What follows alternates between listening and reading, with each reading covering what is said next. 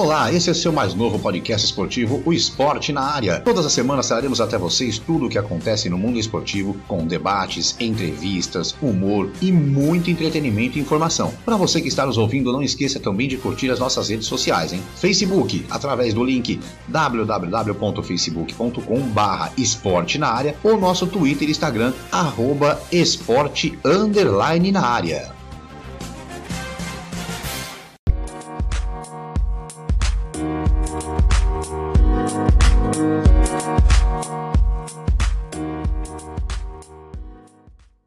Olá, eu sou Márcio Romão, seja muito bem-vindo a mais um episódio do nosso podcast Esporte na Área. Já estou aqui a postos juntamente com meus amigos Kleber, Scott e Marcelo de Mello para trazermos a você mais um programa com participação muito especial, hein?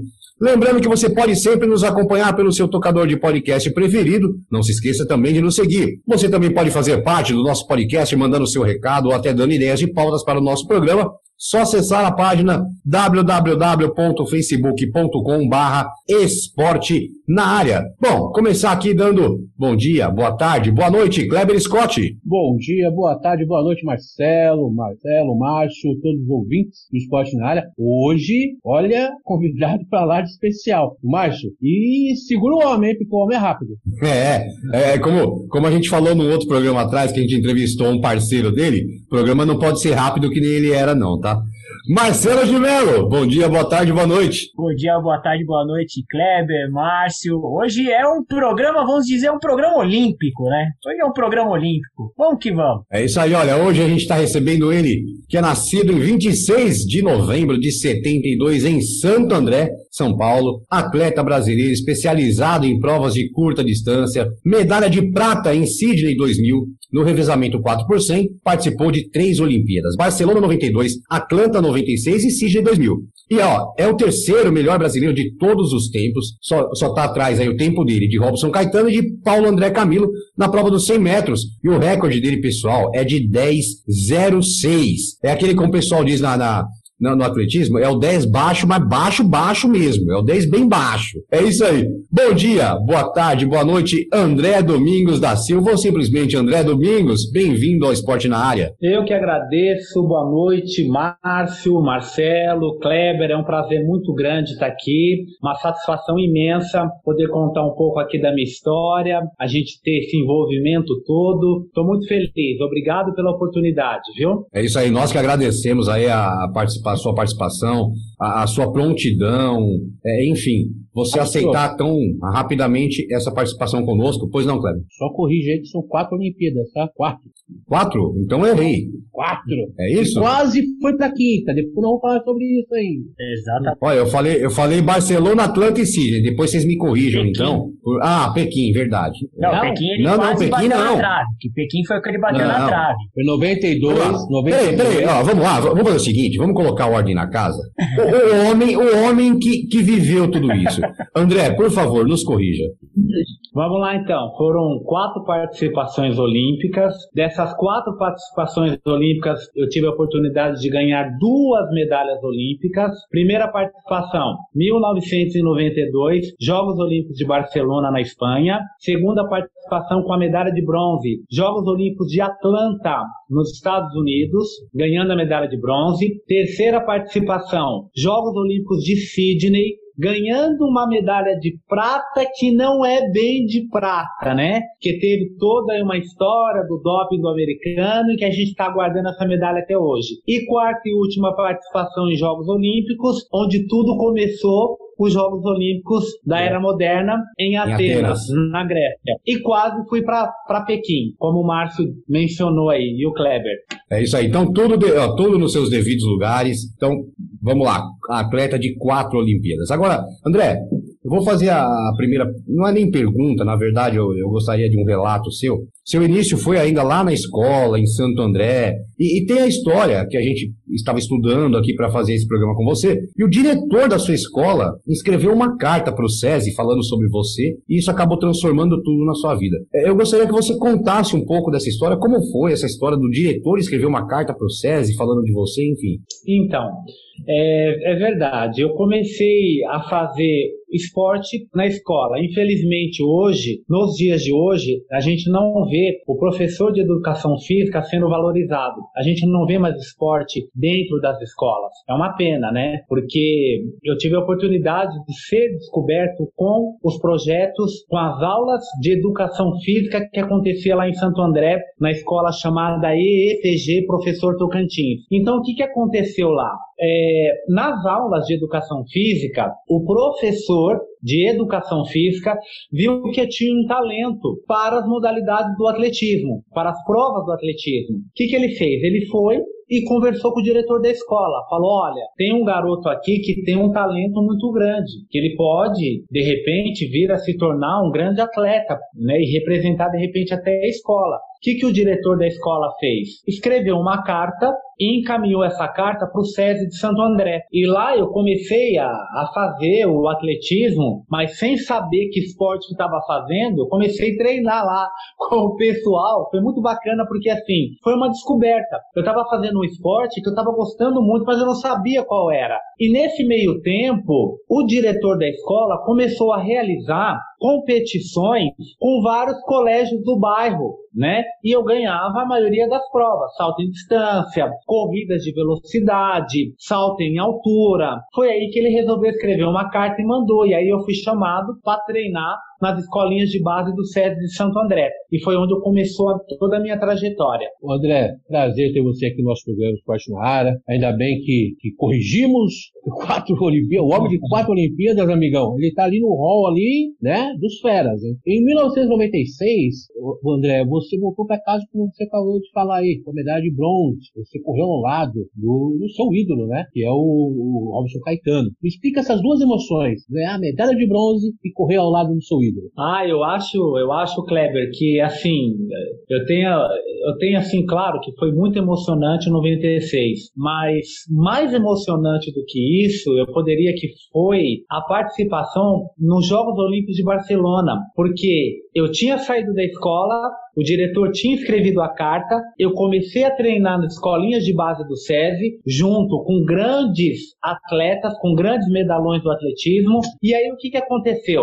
Eu comecei a me destacar nas provas regionais, nas provas estaduais, em campeonatos brasileiros. Eu comecei a ser visto como os grandes atletas que tinham lá no SESI de Santo André. E aí eu me lembro que na última chance para conquistar a vaga para os Jogos Olímpicos de Barcelona, no último dia, que foi uma prova que aconteceu em Maringá, no Paraná, fomos todos, eu junto com os medalhões do SESI, vários atletas tentando a última chance de conquistar a vaga para ir para os Jogos Olímpicos de Barcelona. E o único a conseguir a marca foi eu. Eu consegui o índice para ir para os Jogos Olímpicos de Barcelona. Então você imagina, um garoto pobre que não tinha nada, que passou dificuldade, que passou fome, que pediu esmola na rua, que não tinha o que comer, filho de empregada doméstica com uma dificuldade imensa, nunca tinha saído sequer da sua cidade, de repente vai andar de avião e ir para Brasília para visitar o presidente Collor. Olha que loucura, se imagina. Não, e de lá já embarquei para a maior competição do universo, do mundo, onde vários atletas almejam, onde vários atletas sonham com esse momento. Eu fui parar numa Olimpíada, né? Ao lado do meu grande ídolo, do Robson Caetano, grandes ídolos do basquete que eu encontrei com todo mundo lá, propriamente o Carl Lewis, o Michael Jordan, Scottie Pippen. Então, assim, pra mim, você imagina uma criança um garoto que sonhava em querer ser atleta e, de repente, aconteceu tudo muito rápido na minha vida. E já 4 anos depois, ter tido o prazer, Kleber e amigos, de subir ao pódio olímpico com o meu ídolo, que era o Robson Caetano, né? Que eu vi competindo, que eu falei pra minha mãe, na nossa casa com 2 cômodos, onde dormiam 11 pessoas, numa televisão quadradinha preto e branco. Eu olhei uma prova de atletismo, mas eu não sabia que era atletismo, e eu falei pra minha mãe, eu quero correr igual aquele moço ali, e eu tava apontando o Robson sem saber quem era o Robson Caetano. Então, de repente, eu tava lá, subindo, treinando com o cara, comendo na Vila Olímpica com o cara, e subindo no pódio olímpico junto com ele, e tendo a honra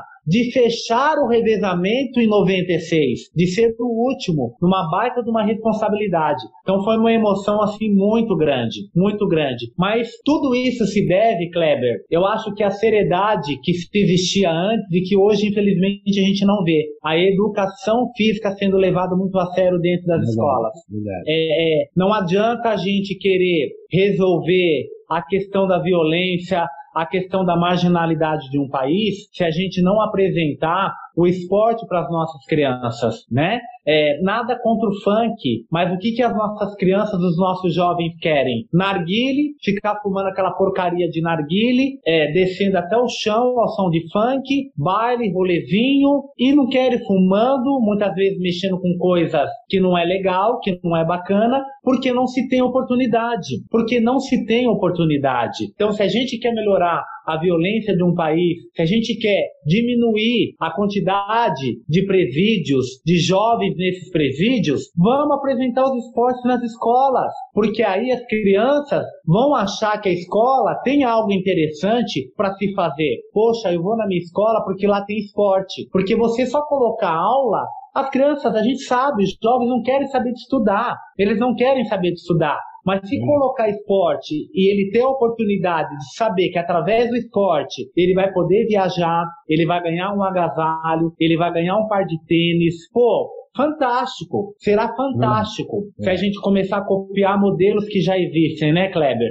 Será que um dia teremos disso? É o que a gente espera, né? Eu faço parte da ONG Atletas pelo Brasil, aonde está lá o Raí, Ana Moser, Hortência, Paula. É uma ONG que a gente luta e briga pela melhoria do esporte nacional como um todo. Então tem grandes medalhões nessa ONG, Lars Grael, Rubim Barrichello, grandes nomes do esporte, Guga, que a gente briga para a gente poder melhorar o esporte nacional, porque nós sabemos como fazer, é colocar o esporte na escola, né? Acho que não é você dar uma arma na mão de ninguém, não é você deixar o esporte de lado. O esporte, ele também é educação, o esporte é educação, o esporte transforma a pessoa num cidadão melhor. Olha eu aqui, que morava num bairro periférico, tive convite para vender droga, tive convite para roubar, um monte de dificuldade, um monte de porta aberta ruim para mim entrar, só que era vocação e eu tive a oportunidade, porque me deram oportunidade.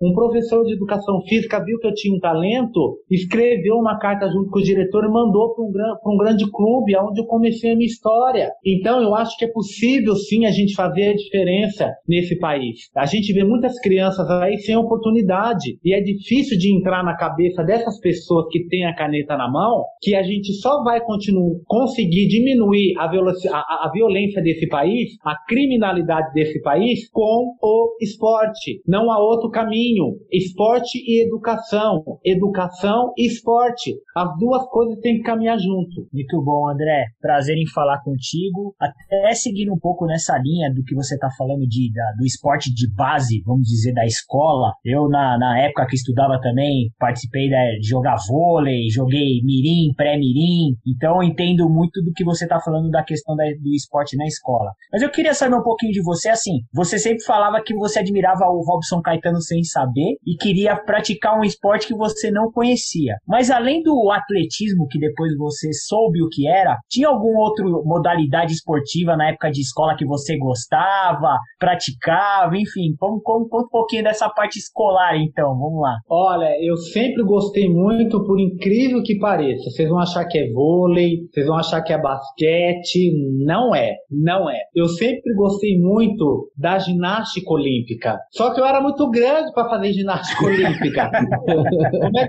Como é que eu ia dar um carpaccio para trás? Não tinha como, entendeu? Eu era muito grande. Mas eu nunca cheguei a praticar ginástica olímpica. Mas era um esporte que eu achava muito bonito. Principalmente o exercício de solo, que eu gostava daquelas piruetas, aquelas coisas loucas. Eu adorava. Mas assim, eu nunca cheguei a participar, porque aonde eu morava não tinha a ginástica olímpica ali perto.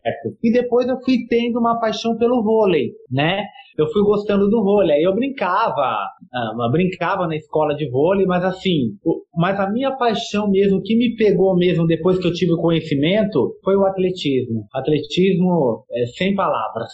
É, o esporte na escola é muito importante. É, como o Marcelo falou, eu também na minha época, eu fico aqui até um agradecimento, esteja onde ele estiver, professor Arnaldo e professor Ieda, dois professores de educação física que eu tinha, mas na época a gente tinha Copa da ANAP Jovem Pan, de vôlei, de basquete, de futsal, tinha Copa Kaiser, de futebol, enfim, isso aí tudo se perdeu. O bom e velho torneio do DEF, né, Márcio? O bom e velho torneio do DEF, na freguesia do O, enfim. Outro dia mesmo, André, a gente estava conversando com o Claudinho aqui, Cláudio Roberto Souza, sobre o projeto que tinha em São Caetano, que era da BMF, né, em São Caetano, que hoje em dia desmontaram aquele projeto para atletismo, hoje em dia é um projeto de lutas, mas que era um grande projeto em São Caetano, que infelizmente também parou.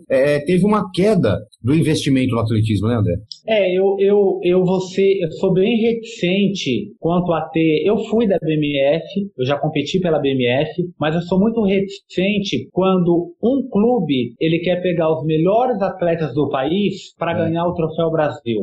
Isso eu não concordo. Eu acho totalmente isso errado. Eu acho que a ideia de você se montar um clube e dar oportunidade para os atletas, ok. Agora, você pegar do primeiro ao sétimo do ranking, colocar tudo num clube, você acaba minando a possibilidade de novas equipes nascerem, surgirem, porque não vão ter oportunidade, porque os melhores atletas são tudo dentro de um único clube. Então, ao invés de você ajudar o atletismo brasileiro, você acaba prejudicando o atletismo brasileiro. Eu acho sim que a BMF teve a sua parcela positiva, mas ao mesmo tempo eu sou muito reticente, porque eu acho que faltou a oportunidade de novas equipes surgirem, porque todos os grandes atletas estavam numa única equipe, né? E que depois a gente viu o que aconteceu, né? Quando se tem grandes estrelas, onera a folha de pagamento, a dificuldade começa a aparecer.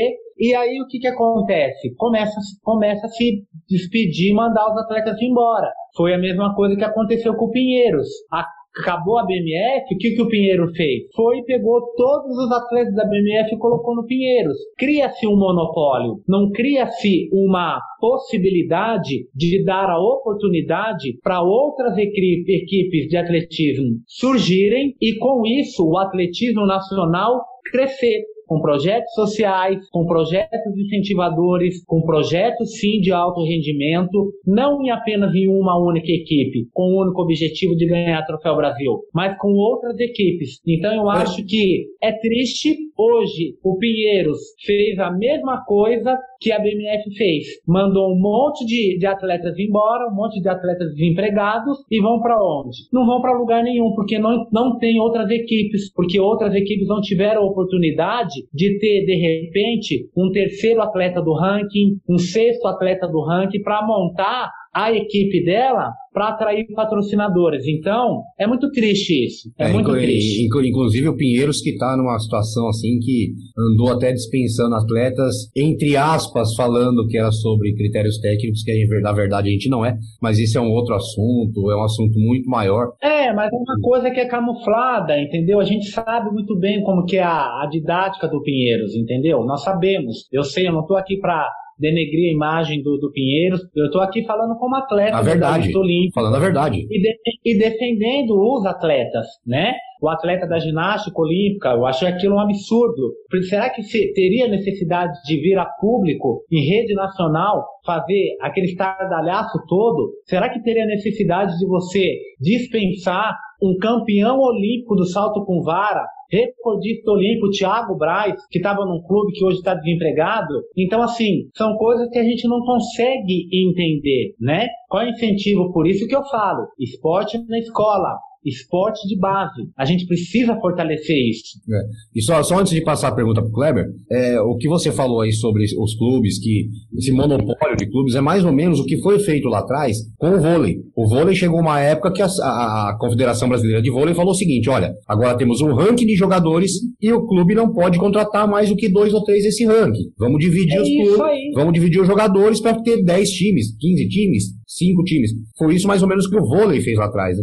É isso, né? Eu acho que é isso que a Confederação Brasileira tem que fazer, sabe? Tem que criar um critério de cada clube tem tantos do ranking, porque aí você dá a possibilidade de novas equipes surgirem, né? Porque é diferente você ter um Thiago Braz e você bater na porta de um empresário e falar, ó, nós temos o Thiago Braz, recordista brasileiro campeão olímpico, aqui na nossa equipe. Você se interessa em vir patrocinar? É claro, isso é óbvio que o empresário vai querer patrocinar. E aí, com ele, o Thiago consegue trazer outros atletas, esse clube consegue montar projetos sociais com criança e a gente não deixa o atletismo morrer. Uma coisa que a gente pensa, viu, Márcio, e que a gente se engana muito, é o seguinte, muita gente fala, ah, mas o atletismo está morrendo. Por que está morrendo? Porque não se faz esporte de base, não se faz atletismo de base. Para o esporte de alto rendimento aparecer e surgir, tem que ter o esporte de base. O que a gente não pode deixar morrer é o esporte de base. Porque se a gente deixar morrer isso, acabou o atletismo. Aí eu vou te perguntar, Márcio, qual é a renovação que a gente tem? Depois do Darlan Romani. Nenhuma. Thiago Braz, Fabiana Murer. Qual é a renovação que a gente tem? É isso que a gente tem que se preocupar. É com a base. Porque se a gente não trabalhar com a base, o atletismo vai morrer. Infelizmente o Brasil não faz isso. E o pior, né, André? Não tem renovação e não tem preocupação com a renovação por parte da confederação. É assim, eu vejo, mas a confederação, ela não tem culpa. A confederação, ela cuida do esporte de alto rendimento. Quem tem culpa no cartório é os clubes. São os clubes que não fazem isso. Ah, mas peraí, mas quantos clubes a gente tem? Pouquíssimos. A gente tem lá, ó, um professor apaixonado que está lá nos confins do Brasil, no norte e nordeste do Brasil, se matando com muitas dificuldades, com um amor imenso, com um coração gigante, treinando o esporte de base com suas crianças. São esses é que fazem o atletismo no Brasil. Isso daí é obrigação dos clubes. São os clubes é que tem que revelar. São os clubes é que tem que formatar, são os clubes é que tem que criar esses projetos de base. Tem que partir do clube. A confederação está lá para cuidar de esporte de alto rendimento. Não é o papel dela. Mas mesmo assim ainda, a confederação tem um pequeno braço com os centrinhos. Tem 53 centrinhos espalhados pelo Brasil. É pouco. Dá para fazer mais? Tem que fazer mais. É necessário se fazer mais. Realmente é bem complicada a situação. A gente fala de confederação, mas aí tem governo, tem apoios, tem empresas, enfim. É uma coisa que fica muito maior quando a gente entra nessa história toda. O André estava falando das questões dos clubes, né? Para fazer essa gestão, melhorar essa gestão. André, você acha que não deveria você aí tentar entrar com um cargo político? Porque a gente precisa de umas pessoas no meio do esporte para tentar melhorar essa questão, porque os clubes são particulares, a gente não pode prometer no que eles fazem lá, mas de repente você entra na política, você de repente pode fazer alguma situação para os clubes poderem melhorar essa questão financeira dos clubes também, de repente dando uma adesão, fazer alguma coisa para tentar melhorar também a situação dos clubes, também faz uma situação difícil, né? Perderam muito sócio, aquela coisa toda. Acho que não passa por aí também a política chegar um pouquinho mais próximo dos clubes para tentar melhorar a situação? Eu acho que sem dúvida, Kleber, você foi muito inteligente em explanar isso. Eu acredito que nós, que somos referências para o esporte nacional, uma coisa que o meu grande amigo Luiz Lima sempre falou, nós atletas, nós somos referência. A gente tem que começar a ocupar esse espaço. O problema é que tem muita gente ocupando espaços onde o genes não são compatíveis. Pessoas que nunca entraram numa quadra, pessoas que nunca entraram numa pista, que nunca entraram numa piscina e que estão lá tentando administrar sem entender de gestão. Esse é o grande problema. E o problema da gente se engajar nessa ideia de realmente ocupar esse cargo, fazer a política desportiva, porque nós, atletas, sabemos qual é o caminho. Nós entendemos o que essa juventude de atletas precisa e necessita. Então eu acho que é bem salutar a gente ter essa noção de que o esporte vai começar a mudar se nós começarmos a se engajar em ocupar esses espaços que é nosso de direito, né? Somos nós que construímos isso e somos nós que devemos saber fazer. Legal, legal.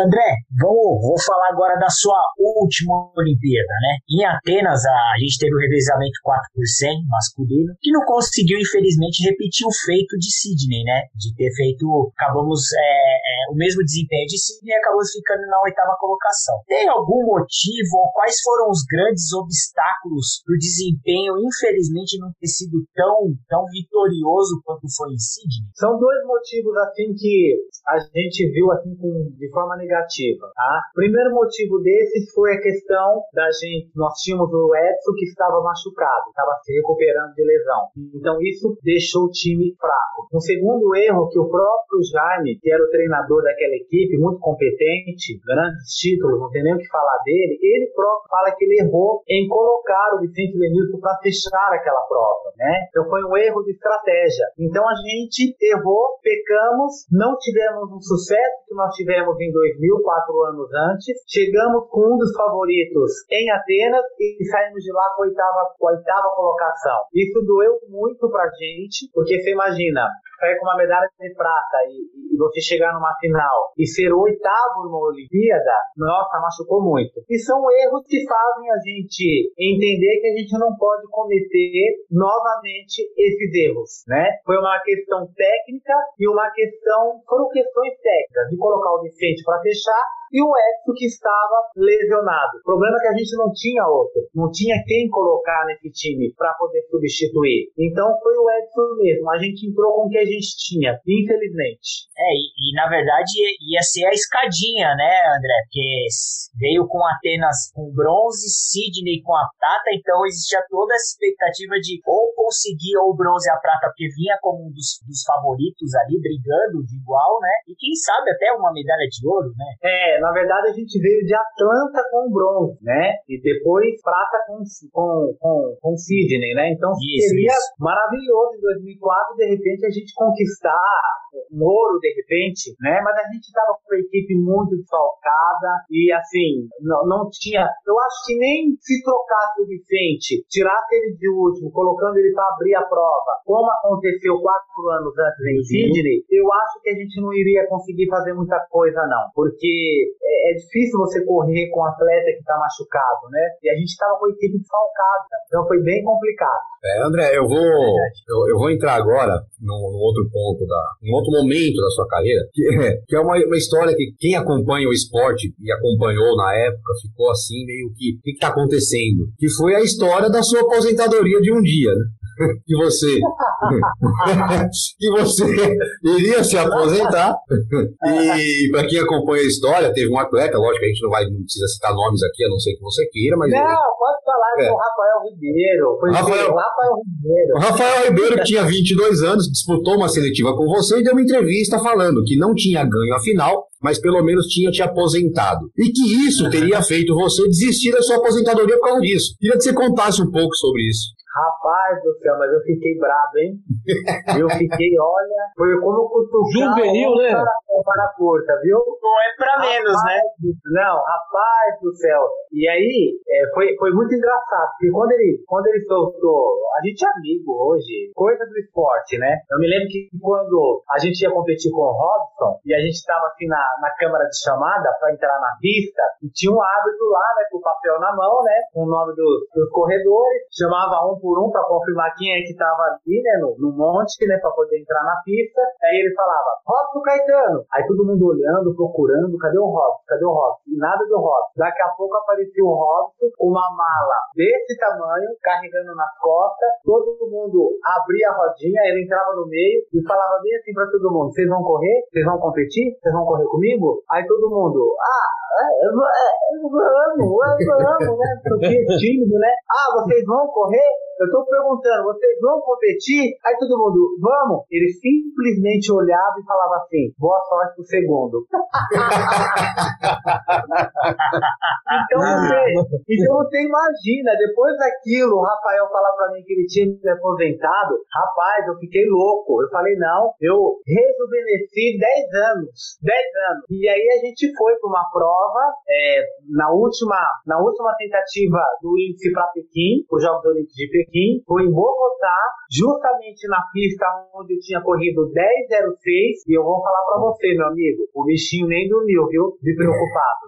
Porque nessa prova foi muita experiência, né? E eu me lembro que eu ganhei a semifinal. Aí eu lembro que ele comentou, me ferrei, eu vou ficar com o André na final, ele não vai dar mole. Mas aí na final eu acabei sentindo o meu tendão de novo, porque eu tinha machucado o tendão, tive uma lesão, quer dizer, eu consegui recuperar a lesão, mas eu recuperei a forma física. Mas depois, foi muito engraçado, porque depois ele veio, ele conquistou a marca dele, ele me abraçou e ficou tudo certo. Mas eu fiquei bravo, viu?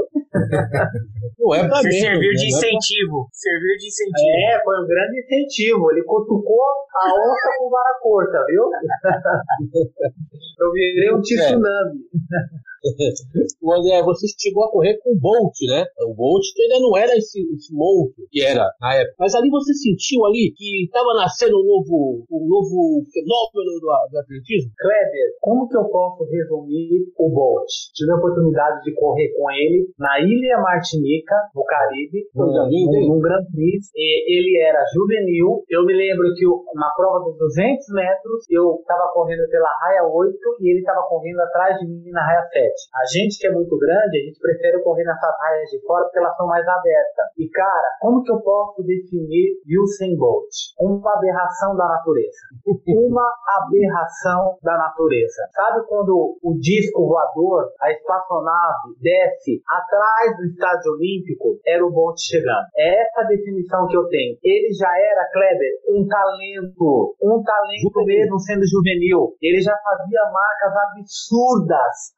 Era um fenômeno, uma aberração da natureza. Eu, em vida, porque eu sou muito fã do Carl Lewis, eu não vi nada igual o que o Bolt fez de alguém fazer o que ele fez. Dificilmente. Tem o Noah Lyles, que é um americano, que muitos falam que ele pode bater o recorde do Bolt, mas com a experiência que a gente tem, eu acho muito difícil. Ele ainda está muito longe disso, sabe? O Bolt era algo assim de outro mundo. O Bolt era um ser humano assim que, nas transmissões, nós estávamos lá no Sport TV, fazendo a cobertura dos Jogos Olímpicos, a gente comentou assim, os cientistas, eles fizeram um cálculo, não, isso é verídico, isso é sério, isso é real, Os cientistas fizeram um cálculo de quanto que o ser humano poderia correr a prova dos 100 metros, em 9,70, o Usain Bolt foi lá e quebrou todos esses paradigmas. Então a gente falou, eu acho melhor os cientistas pegarem a prancheta, enfiar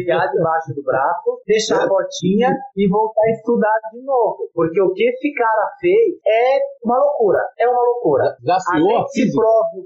Não, desafiou a física. Ele desafiou tudo que tinha de mais moderno, de mais avançado no mundo, de pesquisa. Ele jogou tudo isso em terra. Ele jogou tudo isso no ralo. Ele falou, vocês vão ter que me estudar melhor, porque o que esse cara fez... Não, primeiro, ele fez uma coisa absurda. 3 gerações olímpicas, 3 ciclos olímpicos, o cara conquistar 3 medalhas de ouro em cada ciclo olímpico, isso é para poucas pessoas, consecutivamente.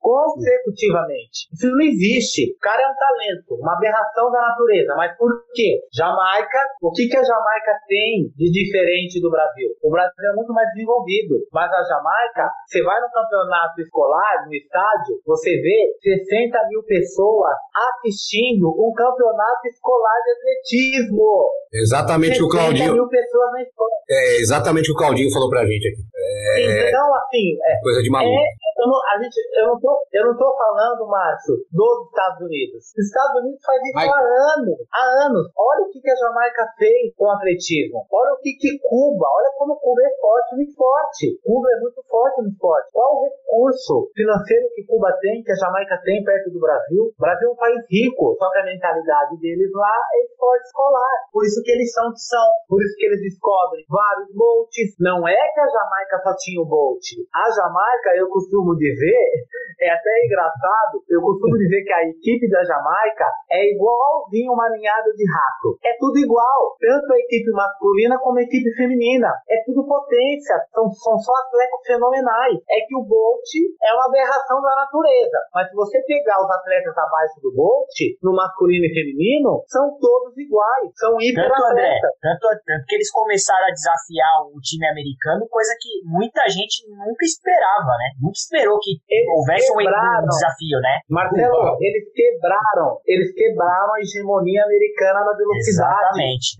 Há muitos anos que os Estados Unidos não perdiam as provas de velocidade, no masculino e no feminino. Eles chegaram com o Usain Bolt, chegaram com a Zafa Power, primeiro começou com a Zafa Power, arrebentando com tudo. Mas, meu amigo, chegou 2008, chegou o Bolt lá com a sua espaçonave, pousou atrás do estádio olímpico e o raio caiu lá dentro. O Bolt fez um estrago em tudo, entendeu? 2008, 2012, 2016. Então eles quebraram a hegemonia americana. E aí, teve até uma matéria falando disso, que a equipe americana dos esportes olímpicos, principalmente do atletismo, se reuniram para tentar montar uma estratégia para a equipe de velocidade voltar a ter a hegemonia que eles tinham. Porque é o orgulho ferido, né? É o orgulho ferido isso para os americanos. Então você imagina. Então demorou quantos anos para o Justin Gatlin vencer um campeonato mundial nos Jogos Olímpicos para tomar a hegemonidade de novo? Porque acabou o Bolt e acabou, né? Aí os americanos vieram fortes de novo na velocidade. Continuando um pouco nessa linha, André, a gente está passando, infelizmente, por essa pandemia, né? E essa pandemia acabou adiando os Jogos Olímpicos de Tóquio agora para junho, né? Julho, se eu não estiver enganado, julho de 2021, se eu não estiver enganado. Isso causa um pouco de incerteza até no desempenho brasileiro, porque a gente não está tendo as competições para poder medir, para eles poderem se preparar com relação a isso, né? O que você acredita, onde você acredita que o Brasil tem chances de fazer, vamos dizer, fazer bonito em Tóquio? Por mais que a gente não está tendo essas competições, mas pelo desempenho do Brasil no atletismo como um todo, onde você acha que a gente tem grandes chances de fazer bonito aí nas Olimpíadas de Tóquio? Primeiro a gente precisa entender e ter a certeza absoluta de que os Jogos Olímpicos de Tóquio irá acontecer, né? Temos que partir desse princípio. Porque o ministro do Japão já falou que se até lá não descobriram uma vacina, os Jogos serão cancelados de vez, não mais adiados, cancelados, porque já se teve prejuízos irreparáveis, imenso, com só pelo anúncio do adiamento. Vários patrocinadores caíram fora, várias empresas caíram fora, muitas telespectadores que compraram o bilhete estão pedindo dinheiro de volta. Então, assim, o que a gente precisa a partir do princípio é isso, saber que realmente vai acontecer os Jogos Olímpicos. Agora, sem sombra de dúvida, que é muito prejudicial para os atletas, né? É diferente você ter um circuito de amistosos, de competições, para você ir participando dessas competições, para ir se condicionando, se preparando para chegar nos Jogos Olímpicos. Não tem. E isso é com o mundo inteiro. E falando dos atletas brasileiros, eu acho que o Comitê Olímpico está fazendo a parte dele, tá? Eu acho que o Comitê Olímpico está fazendo camping, está levando os atletas para participar de camping, de treinamento, está acontecendo algumas competições da Diamond League pela Europa, mas a gente consegue perceber que uma grande maioria dos atletas não estão participando. É diferente você estar parado, Marcelo, você ficar parado, só treinando para chegar a 2021 e competir, sem ter essa certeza. Então, assim, é um grande ponto de interrogação. O nosso Troféu Brasil vai acontecer em dezembro, tá? Porque a gente precisa realizar o Troféu Brasil, até para você poder montar a equipe olímpica que vai a Tóquio 2021, conquista de índice, de performance e tudo mais. Mas, assim, a gente está numa incerteza muito grande, porque a gente não sabe aonde isso vai parar, né?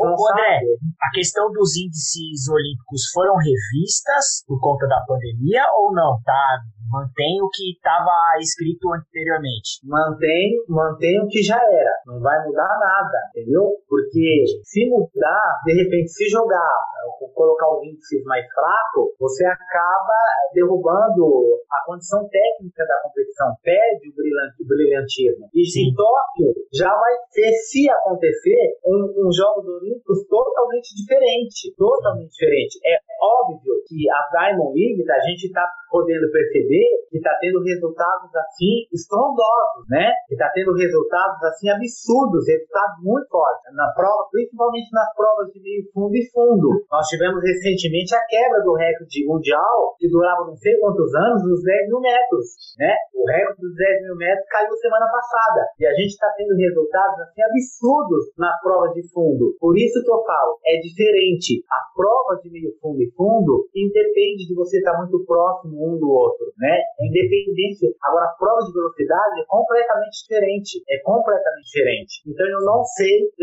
como é que vai ser. É uma preocupação muito grande dos nossos atletas brasileiros chegarem em forma para competir os Jogos Olímpicos de Tóquio. É assim que eu vejo. É isso aí. André, aqui você já viu que é o seguinte, o Kleber e o Marcelo fazem aquelas perguntas sérias e sobra para mim fazer aquelas perguntas mais de brincadeira, mais pra gente dar risada, né?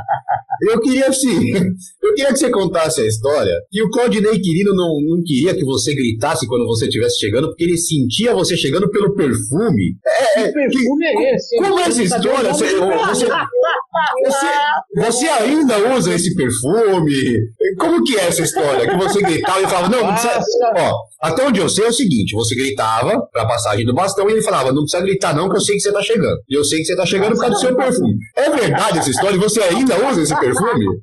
Cara, eu juro pra você, eu não sei da onde que o Claudinei tirou essa história, entendeu? O Claudinei foi muito tarreta. Não, primeiro que ele tá lá pra fechar a prova. Eu tô vindo lá de trás, como é que ele vai sentir o cheiro do meu perfume? Não dá pra O Claudinei é um palhaço. E ó, eu vou te falar uma coisa, Márcio, essa história rendeu, viu?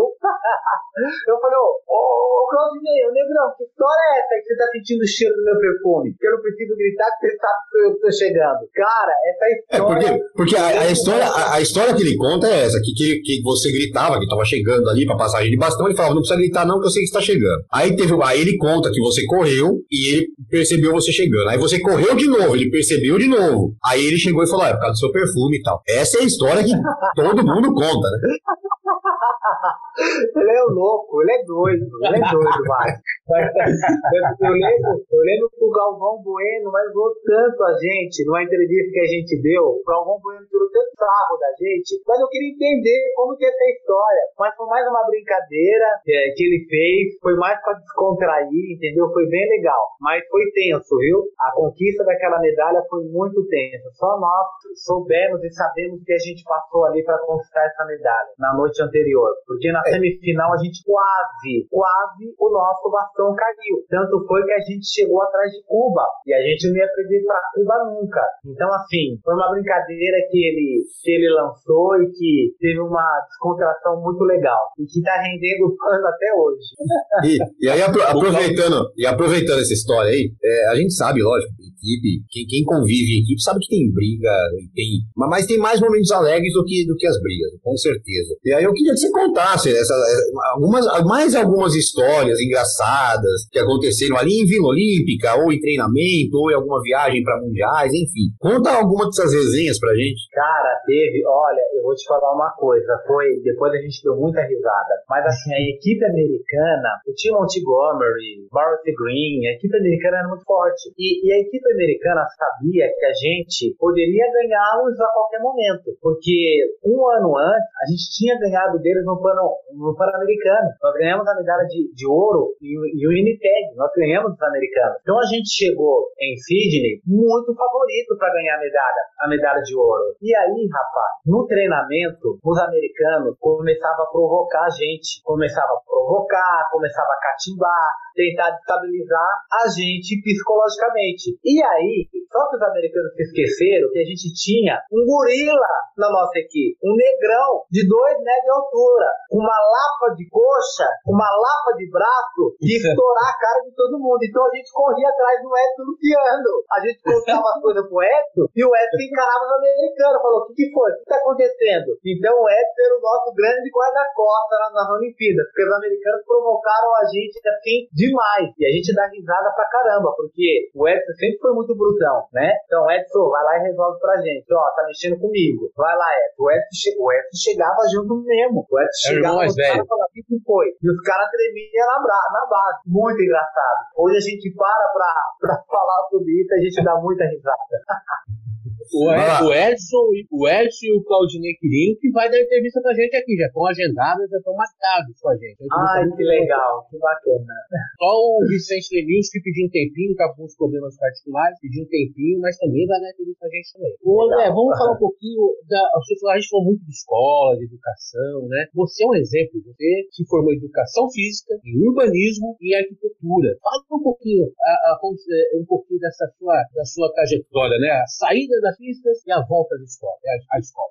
Eu sempre assim, fui muito preocupado em ter uma profissão pós-carreira, né? Tanto é que, enquanto atleta, fui fazer a faculdade de educação física. Foi muito sacrificante, porque nós treinávamos 2 períodos, e aí eu pegava o carro e andava cerca de 130 quilômetros para ir, 260 quilômetros, entre ida e volta, fazendo a faculdade no primeiro ano lá em Tupã, cidade do interior, até transferir para a Unesp aqui de Presidente Prudente. Eu sempre me preocupei em ter uma faculdade, em ter uma profissão, porque eu sempre pensei assim: poxa, quando eu encerrar minha carreira, o que eu vou fazer da minha vida? O que eu vou ser? E aí eu fiz a faculdade de educação física, treinando, competindo, me formei, peguei o meu diploma e depois eu fui fazer uma segunda faculdade, numa coisa que eu sempre gostei, que sempre atraiu a minha atenção. Eu sempre gostei de criar espaço, de dar forma nas coisas, plasticidade, dessa coisa de design de interiores. Eu sempre fui fascinado por coisas belas e coisas bonitas. Então eu fui fazer a faculdade de arquitetura e urbanismo. Eu me formei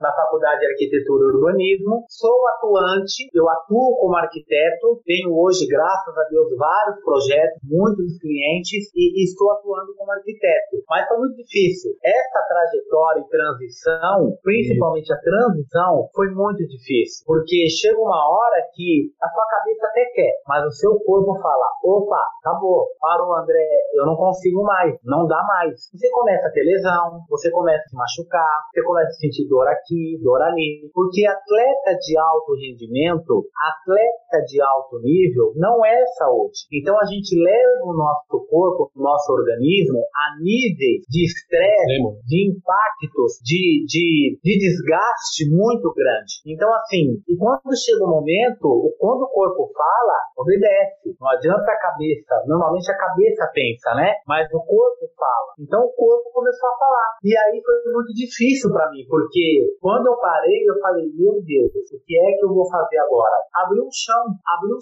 E eu comecei a cair, literalmente, nesse chão. E agora, o que eu vou fazer da vida? Eu fiz a minha vida inteira com atletismo. Eu só sei fazer isso. Mesmo formado com a faculdade de educação física, eu falei: meu Deus, por onde que eu vou começar? Você não tem mais patrocínio, você não recebe mais recurso financeiro, você não tem mais nada, simplesmente acaba, você não vai mais fazer. Então foi muito complicado. E aí, graças a Deus, surgiu um curso no Comitê Olímpico Brasileiro de apoio de carreira, de pós-carreira para os atletas. Então eu fui para esse curso, fiquei uma semana no Rio de Janeiro no Comitê Olímpico, e ali me deu um norte, né, do que fazer pós-carreira. Então foi muito bacana, porque foi um pilar muito legal, assim, né? Esse curso que me deu um norte, me deu base para eu poder superar esse momento de aposentadoria do esporte, porque é muito difícil, né? A aposentadoria é da boca para fora, né? porque a gente não tem uma aposentadoria, né? A gente fala aposentadoria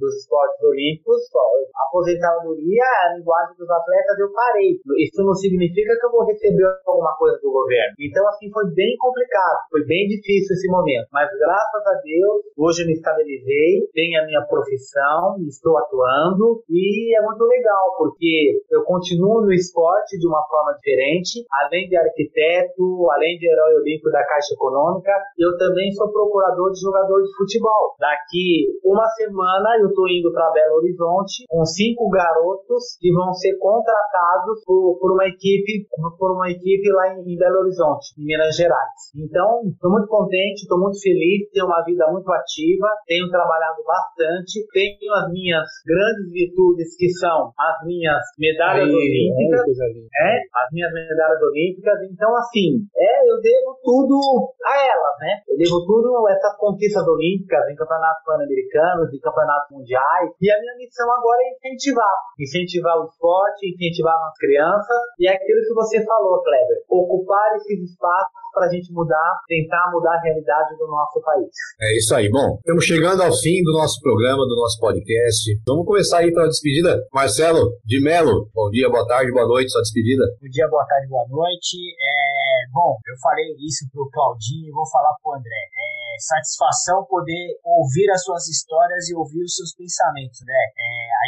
Nosso programa já, o nome dele fala, né? Esporte na área. Então, a gente acaba focando muito, o brasileiro é muito focado no futebol, a gente acaba vivenciando muito mais, mas a gente aqui no Esporte na Área, a gente tem dever, ou a gente tenta ter o dever de sempre trazer esses atletas de outros esportes, que muitos orgulham. Você, o Claudinho, o Edson, o Claudinei, vocês são um orgulho brasileiro, poder representar o nosso país lá fora, de poder nos orgulhar e poder dizer que não precisa, a gente pode sair de baixo, ser honesto e conseguir chegar a voos muito altos, e vocês conseguiram provar isso para todo o Brasil. Não só vocês, tanto outros atletas conseguiram fazer isso. Então, o que eu posso falar só, muito obrigado por ter dividido essas experiências e que a gente consiga mais à frente ter essas conversas. Valeu. Kleber Scott. Bom, eu sou fã do André, né? Gosto muito do André, do pessoal do atletismo, o Claudinei também, um cara excepcional. O André, desde o primeiro contato, falou, vamos fazer, claro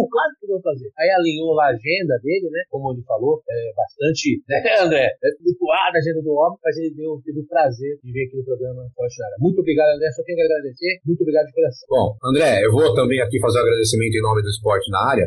Muito obrigado, como o Kleber falou desde o início, lá no início, quando o Kleber entrou em contato, você se dispôs a fazer o programa. Olha, muito obrigado, pra gente é uma honra, como o Marcelo falou, a gente tem aqui o dever de trazer todos os esportes e mostrar pro brasileiro que não é só futebol, que não é só o vôlei, existem outros esportes e outras pessoas lutando pelo esporte brasileiro. Muito obrigado, viu? Eu que agradeço, quero agradecer o Marcelo pelas palavras, eu acho que é isso mesmo, Marcelo, vocês abrirem o espaço e dar voz a tantos atletas de tantos esportes que o Brasil tem e que muitas das vezes não são lembrados, né? Então fica aqui o meu agradecimento a você, Marcelo, a você, Márcio, obrigado pelo espaço, viu? Ao Kleber pela iniciativa em querer trazer os esportes olímpicos aqui, isso é bem importante, a gente poder pelo menos estar mostrando em voz aqui o que nós somos, o que nós fizemos e o que a gente pensa pro esporte do país. Eu queria, assim, para encerrar, deixar, acho que obrigado assim é muito comum, né? A gente falar obrigado, né? Mas eu queria deixar aqui uma mensagem e dizer o seguinte, que se a gente quiser conquistar alguma coisa, a gente, primeiro de tudo, tem que continuar acreditando naquilo que a gente tem como sonho e não deixar que ninguém mate o nosso sonho. O que vai fazer a gente chegar e conquistar são as nossas virtudes, é a nossa vontade, é a nossa garra, é a nossa determinação. Se hoje nós conquistamos tudo que a gente pôde conquistar no maior evento do país, é porque a gente teve todas essas qualidades. E não adianta só ter vontade. A gente precisa ter amor, a gente precisa ser resiliente e precisa acreditar nos nossos sonhos, sem se preocupar com coisas negativas, se apegar a só coisas que vai fazer a gente crescer, que vai fazer a gente prosperar e que vai fazer a gente chegar. Sem esquecer dos nossos sonhos, sempre acreditando. Então a mensagem que eu deixo é essa, e mais uma vez agradecido assim de coração por cada um de vocês. É isso aí, então, terminando mais um Esporte na Área para você, hoje com um convidado mais que especial, André Domingos da Silva, ou simplesmente André Domingos, nosso atleta olímpico. Olha, para quem está acompanhando o nosso podcast, está só no áudio, né? Mas logo, logo vai ter no YouTube, ó, tá lá o símbolo olímpico ao fundo. Enfim, novamente, muito obrigado, André, pela disposição, pelo bate-papo, pela simpatia. Muito obrigado mesmo. E vamos ter aí, se Deus quiser, outras oportunidades para a gente conversar muito mais, viu? Eu que agradeço a todos vocês pela oportunidade, viu? E vamos encerrar com chave de ouro. Vamos fazer pelo esporte, tá? Obrigado pelo carinho, obrigado pelo respeito, obrigado pela valorização que vocês têm dado aí no espaço aí do programa de vocês, viu? Muito obrigado. É isso aí para você, então, que acompanhou o nosso Esporte na Área. Muito obrigado. Semana que vem tem muito mais. Fiquem com Deus e até lá. Você curtiu mais um Esporte na Área, o seu mais novo podcast esportivo. Aproveite e não esqueça de curtir nossas redes sociais, Twitter ou Instagram, @esporte_na área, ou pela nossa página do Facebook, www.facebook.com/esporte na área. Esporte na Área, sua mais nova opção de podcast e informação a qualquer hora do dia ou da noite, sempre ao seu alcance e sempre junto com você.